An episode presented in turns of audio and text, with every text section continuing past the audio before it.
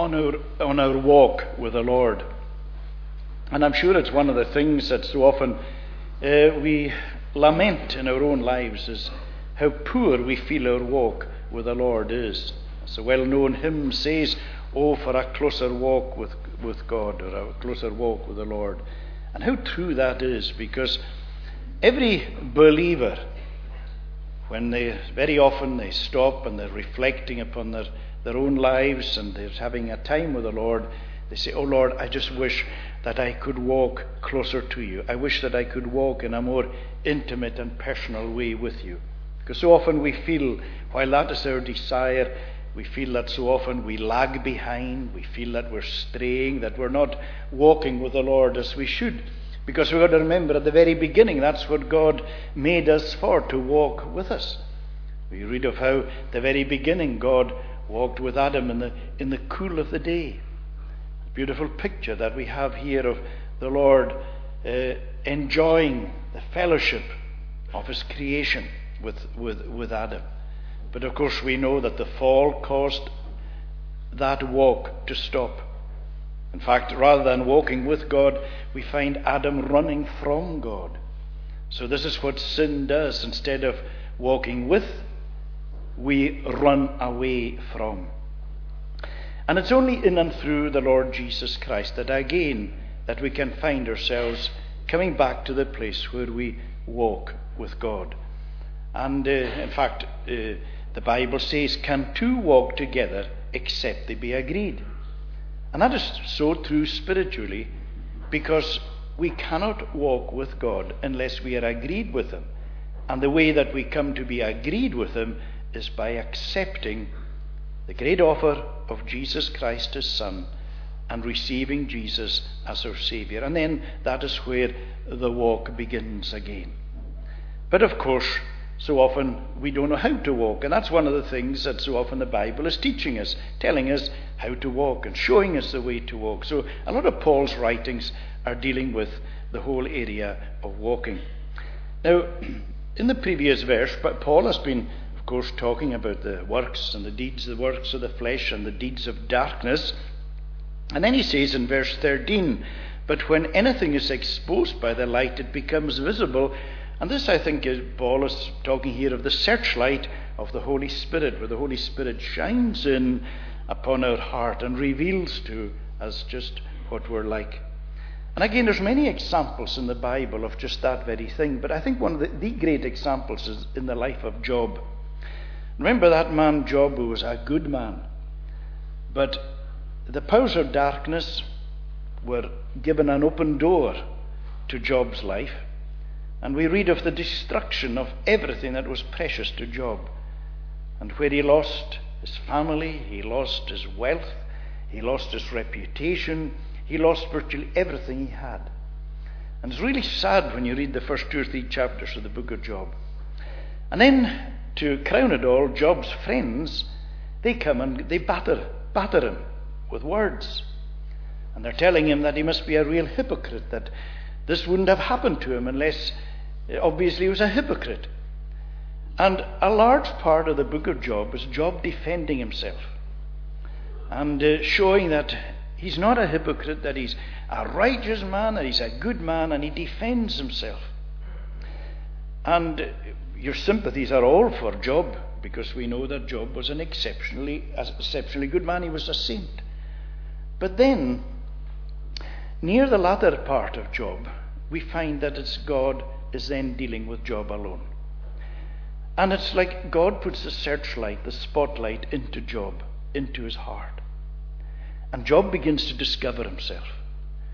And he begins to see the bitterness and the resentment and the pride and the anger and all these things that he couldn't see before. And instead of trying to justify himself and make out that he was a good man, he, we find Job repenting in dust and ashes. Even although all that has happened to Job, he finds as the searchlight of God comes in upon him that he's not who he thought he was. That's what God's Spirit does. Opens up, reveals to us, shows us just who we really are. And so that's what we have here. Because this word exposed, in verse uh, 13, but when anything is exposed, it has the idea of convicting. And that's what the Holy Spirit does. He convicts us by showing us just what is there. And then uh, Paul moves really to looking at the work of Jesus himself. Uh, because that's what we have here that therefore it says, Awake, O sleeper, and rise from the dead. Now, uh, when it says, Paul says, therefore it says, this isn't a direct quote from anywhere. People are of different opinions. Some think that it was a hymn that was sung in the early church, or that it is a summary of different parts of Scripture. Some think, think that it's a summary of, for instance, Isaiah chapter 60, verse 1, where we have the arise, shine, for your light has come, and the glory of the Lord has risen upon you.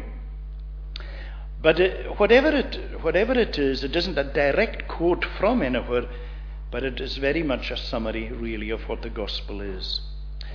And uh, a lot of people think that this is very much an evangelistic sermon. If you're going to preach this sermon, you preach it purely as an evangelistic sermon. That you're preaching and you're speaking to people who are dead in their trespasses and sins, people who are far away from the Lord, and this is a call to them to, to heed the Lord, to rise up and to begin to follow the Lord. And while it is very, while we could justifiably preach an evangelistic sermon on that particular text, we've got to remember the context of it. And this is a letter that Paul is writing to Christians. So Paul is addressing Christians in these words. Not unbelievers, but believers. So Paul is addressing and he's saying the Christian can be a somebody who's dead. The Christian can be somebody who is sound asleep. Still a Christian, but sound asleep. And so we've got to, we can look at it in, in, in bo- both these, these ways because Paul, remember at the very beginning, it's obvious it's to Christians he's writing because he says, Therefore, be imitators of God as beloved children and walk in love as Christ loved us. So you see, it is very obvious that Paul is uh, writing to believers here. So uh, Paul is showing that a Christian can be asleep and Christians can be asleep sometimes without knowing it. When, when we go to sleep, we're not thinking all the time, oh, you know, I'm asleep just now, this is good. When we sleep, we're not aware. You know, sometimes you can nod off to sleep, and you, you maybe waken with a jolt and say, Oh, I, I, I nodded off to sleep there. When you're awake, you know you're not sleeping. But when you're asleep, you don't really know that you're not awake. So you see, the same can be true in a spiritual sense as well. Because we can be, we can be slumbering Christians and not really aware of it. And we can become very comfortable as slumbering Christians. And very often a Christian begins to slumber by neglecting the most basic things in the Christian life. For instance, and probably the number one thing, is your own personal private devotions. I believe that that's where slumbering always begins. When you stop your daily reading with the Lord, your daily prayer, it is, it is, it is the most essential thing to feed upon the Lord Jesus. It's much harder to become a slumbering, sleeping Christian if you have if you're daily exercised. Not simply going through the motions, because a sleeping Christian, a slumbering Christian, actually can go through the motions of opening the Bible, of reading a few verses, of mumbling a few words in prayer, morning and night. And if you said to them throughout the week, What, what did you read? They Can't tell you. What did you pray about? Can't tell you. See, that's, that's indicating a, a, a, slumbering sleep. Your exercise, however short it should be, it must be, however short it is, it must be an exercise that's got life in it. Otherwise, it's not bringing this good. But you know, a slumbering, sleepy Christian can become very cozy and very comfortable. You can still be going to church, but you stop listening. You know, supposing, for instance, at home and you say, Oh, I'm really tired. I want to have a wee nap. And you can maybe say, all right, I'm going to lock the door and switch the phone off so I won't be disturbed for a wee while. Because you you just say, oh, I'm, I'm going to slumber. You know, the Christian can do that as well. You can reach the place where you begin to get cozy and comfortable and you begin to switch off. And you can come to church and you're switched off. You've learned, you've come into this state now where you come in and your, your mind is closed and you're, you're, in a, you're in a switch off mode. And it's going on week in, week out. And that's the way, that's the way you're living. And it's, it's, it's no use. Now, the thing is, you're still appearing to everybody else, unless maybe to the very most discerning people. You're still appearing to everybody else to be a vital, vibrant Christian. And you and I know that people talk in their sleep. Well, a Christian can be a slumbering, sleeping Christian and still able to talk the talk. Some people walk in their sleep. The Christian is still able, or the slumbering Christian can still do the Christian walk so that you can be appearing to everybody to be involved, to be all right. But there's still there's this you're not where you once were. You're slumbering. You're sleepy. You're drowsy. And that's that's the kind of church that Satan wants. Satan wants a church full of slumbering, sleepy, drowsy Christians. He's not too bothered about that kind of church. Because he's saying to himself, ah, they're, they're not going to do much for it. they might be doing this and that, but there's no real heart in it. I'm not too worried about that church. Satan's always worried about the churches that where there's Christians who are wide awake and they're active and they're prayerful, they're vibrant, they're Bible reading. Much more worried and concerned about them. So we find that there's this, this cry, Awake, O sleeper. And the problem is that sometimes if we've slumbered off to sleep, and we get a jolt, and the Lord gives us a jolt. And maybe we've been slumbering for a wee while, and we get this jolt, and we think that everything will be as it once was, but it's not. We're kind of like Samson. Remember when Samson, when he had fallen asleep with Delilah, and she woke him and said, oh, Philistines are on you. It's after she had, had got his hair cut. And Samson got up, remember, as he, as he thought every other time. And he thought he was as he was before. He shook himself and he went out to beat the Philistines up. But this time, the Lord had left him on his own. He couldn't do it. It wasn't as it was before. And although the Lord had not ab- abandoned Samson altogether, that power that God had given him had gone. And sometimes we will find that if we've been slumbering for a while, we've drifted off and we're away and we're not, that when, when the Lord does begin to stir us up, we find it's not as it used to be. And we find that we've got a hill to climb to get back. Because you don't get back overnight to where you were. Sometimes there's a struggle. So it's, it's very important that we, we don't allow ourselves to, to, to, to wander off.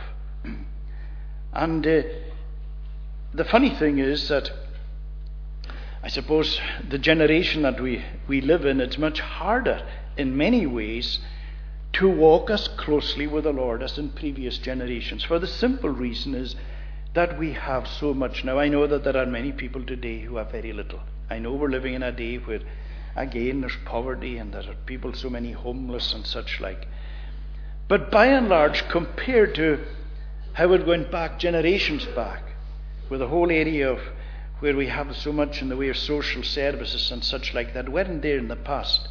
People long ago, maybe in the time of your grandparents, your great grandparents, they often didn't know where their next meal was coming from. They were utterly dependent so often on the Lord. There was this living day by day upon the Lord that He would provide. And for them, it, it wasn't a question of whether I'm going to walk with the Lord today or not. They were walking with the Lord because they had to. And in some ways, it's harder for us where we have so much there for us uh, to, to have the guard down and to become, to become complacent. And uh, it's very easy for our, our souls to settle in, in the world because the world has a huge pull and a huge draw upon it. And uh, so often it, it, it sucks us in. It's very, it's very invasive. It, it dulls people. I remember there was a, a lady, my mother was, where we used to live way, way back. She was very friendly with this lady. She was a very spiritually minded woman. And used to phone a lot. And occasionally my mother would go and spend a weekend with her. She always love her Christian company, her Christian fellowship. But then as she used to phone every so often, she said, she I used to hear it wasn't to me she was saying, but I used to hear talk to my dad. She said, I don't know what's wrong with this lady. I can't get close to her anymore. It's just there's a. When I try to we talk about spiritual things, she's just she's not interested. Anyway, she went then to, to stay with her. And this woman, I've got to remember, back in the day, had got a telly. They were in tellies then. She'd got a television. And she'd become an absolute TV addict. Now, not, nothing wrong with that television, don't get me wrong, that's not the point of the story. But it was on from first thing in the morning to last thing at night, and that's all she was doing. She was just glued and absorbed everything all the time. And unknown to her, she hadn't stopped being a Christian. But it had taken away the spark. It had begun to, to, to dull her. It had begun to, to affect her spirituality. She wasn't aware of it. But she'd become a slumbering Christian because she just absorbed everything all day. And uh, this, this, is, you see, we, we live in this very powerful world.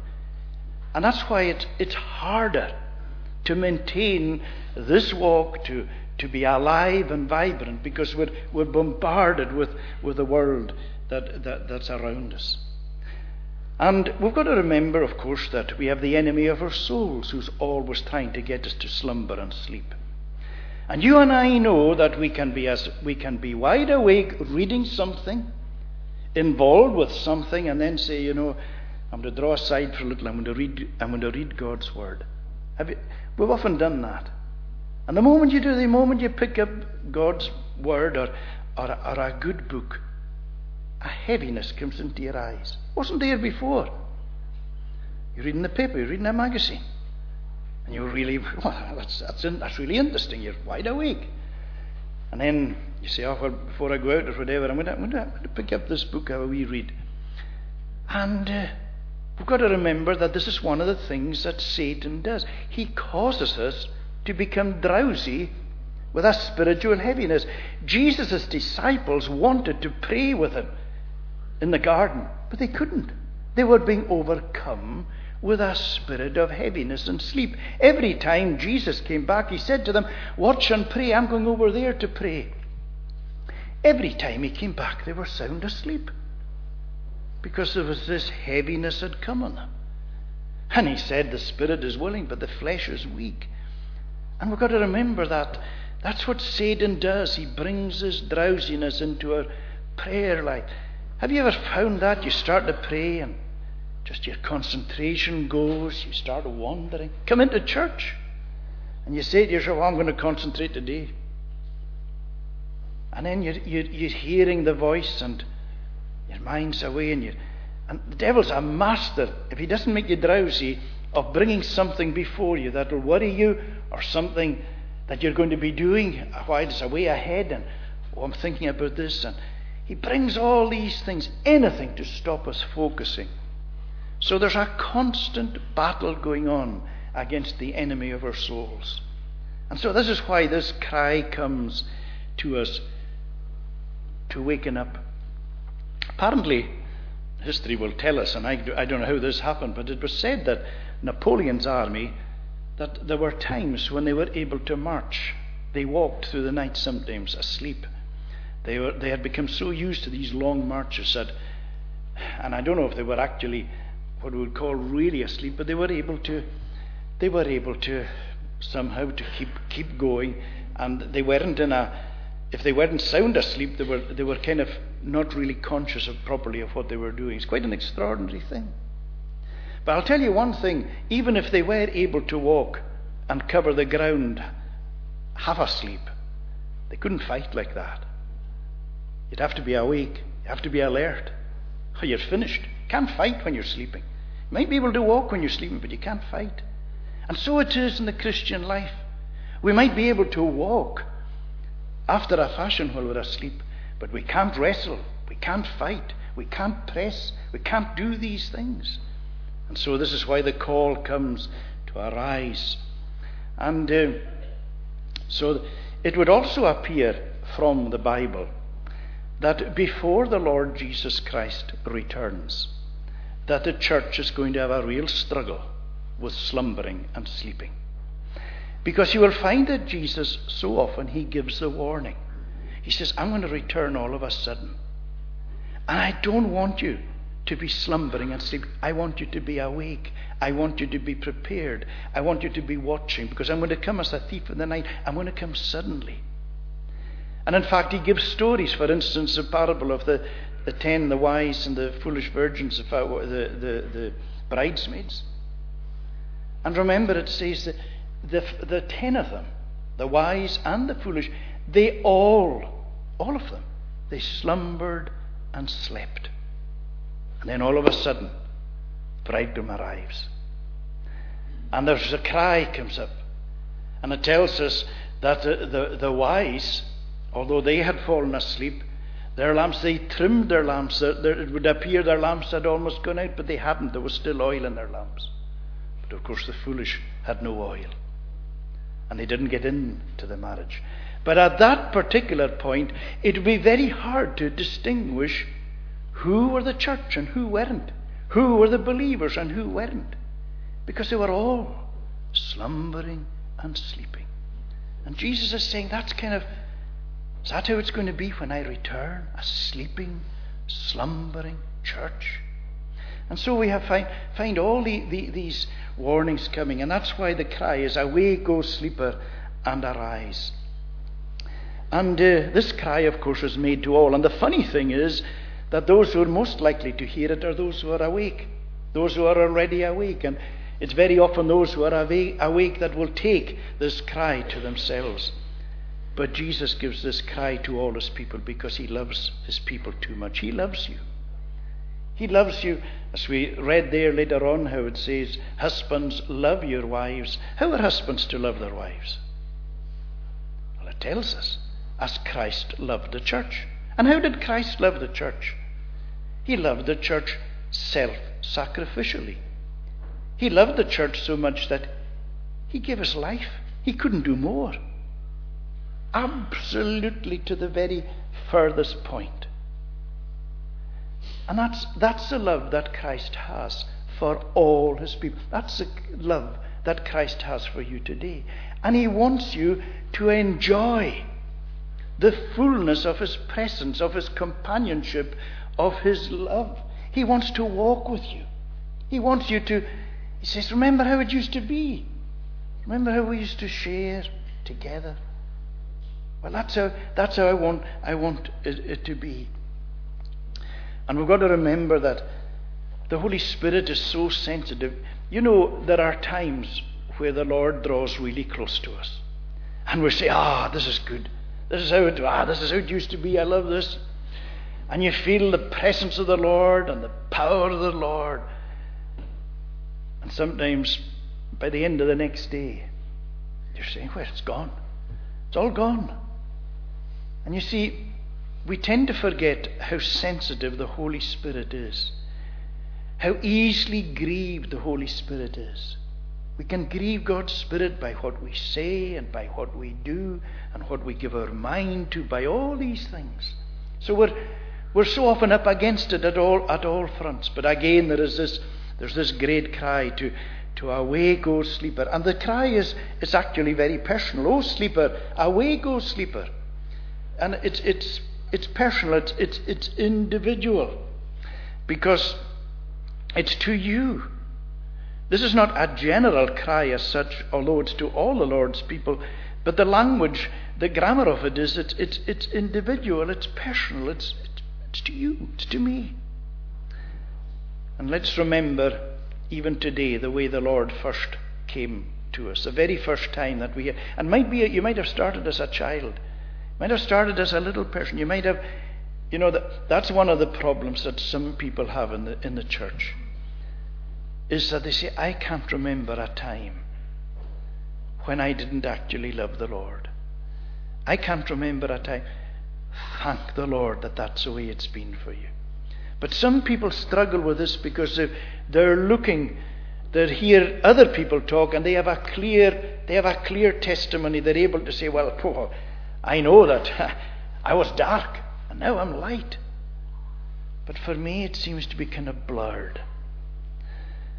Well, all I'll say is this: as life has gone on for you, and you have choices that are set out before you. Why is it that you're still following this particular road? Why is it that you're still following the way of the Lord?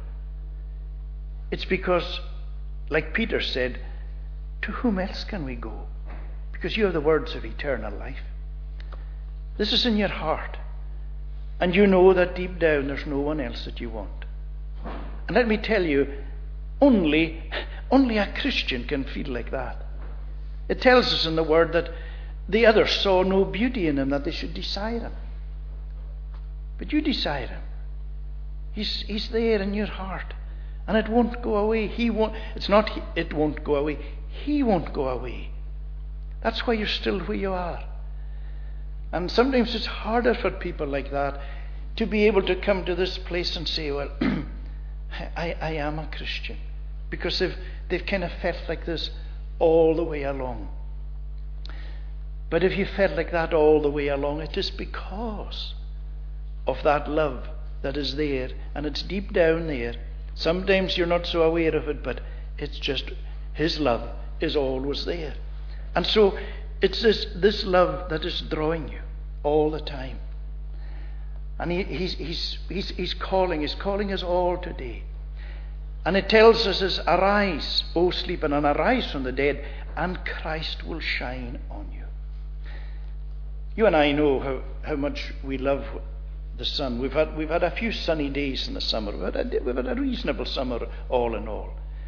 But there's been a few really sunny days. And you know, there's something beautiful about when it's just a really sunny day. And the sun is shining down, and there's warmth, and everybody feels better. Even grumpy people have a wee bit of a smile on their face because it, it, it makes you feel a bit, makes you feel a wee bit better. Well, how much more when the Sun of Righteousness will arise and he will shine down his love upon you.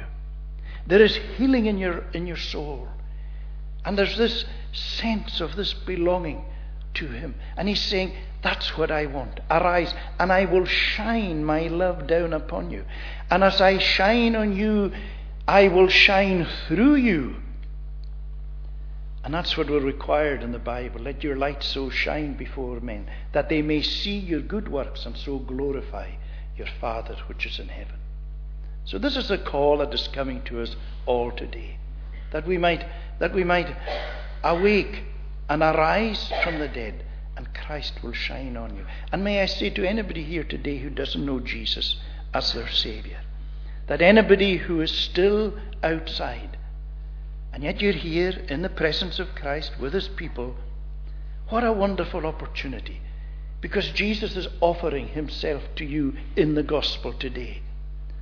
And he says, I'm here. I'm here for you. And you today, I want you to ask the Lord and say, Lord, I want you to come into my heart, into my life. Shine your spirit into my heart. Come into my soul and live with me. And you know, once the Lord comes in, he stays forever.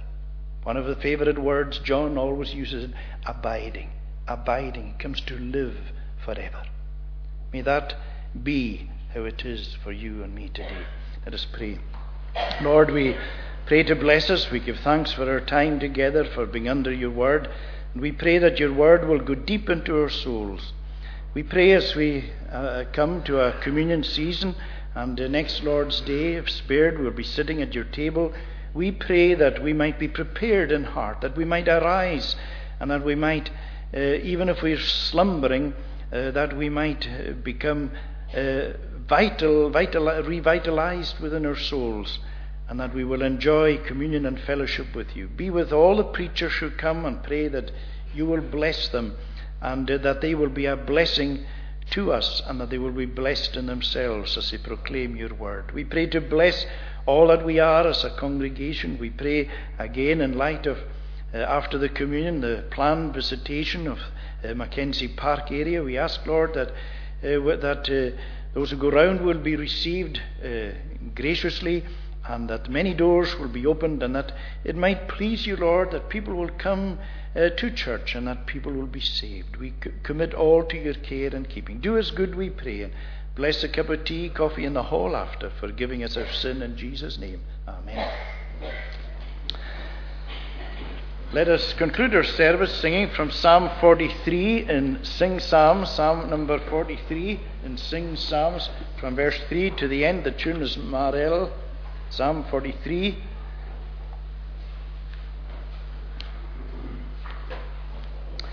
On page 54, just three, three stanzas. O send your light forth and your truth, let them direct me in your grace and bring me to your holy hill into your sacred dwelling place. Then to God's altar I will go to God, my joy and my delight. And I will praise you with a harp. O God, you are my God of might. Why are you downcast, O my soul? Why are you so disturbed in me? Trust God, for I will praise him yet. My Saviour and my God is he. Psalm 43, 3 to the end. O send your light forth and your truth.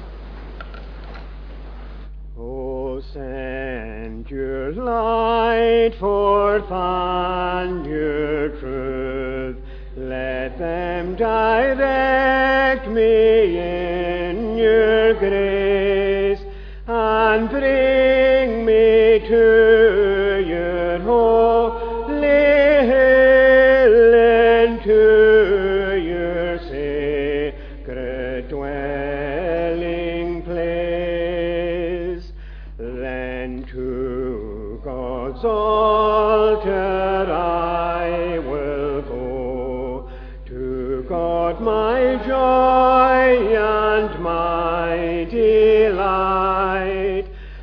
and I will praise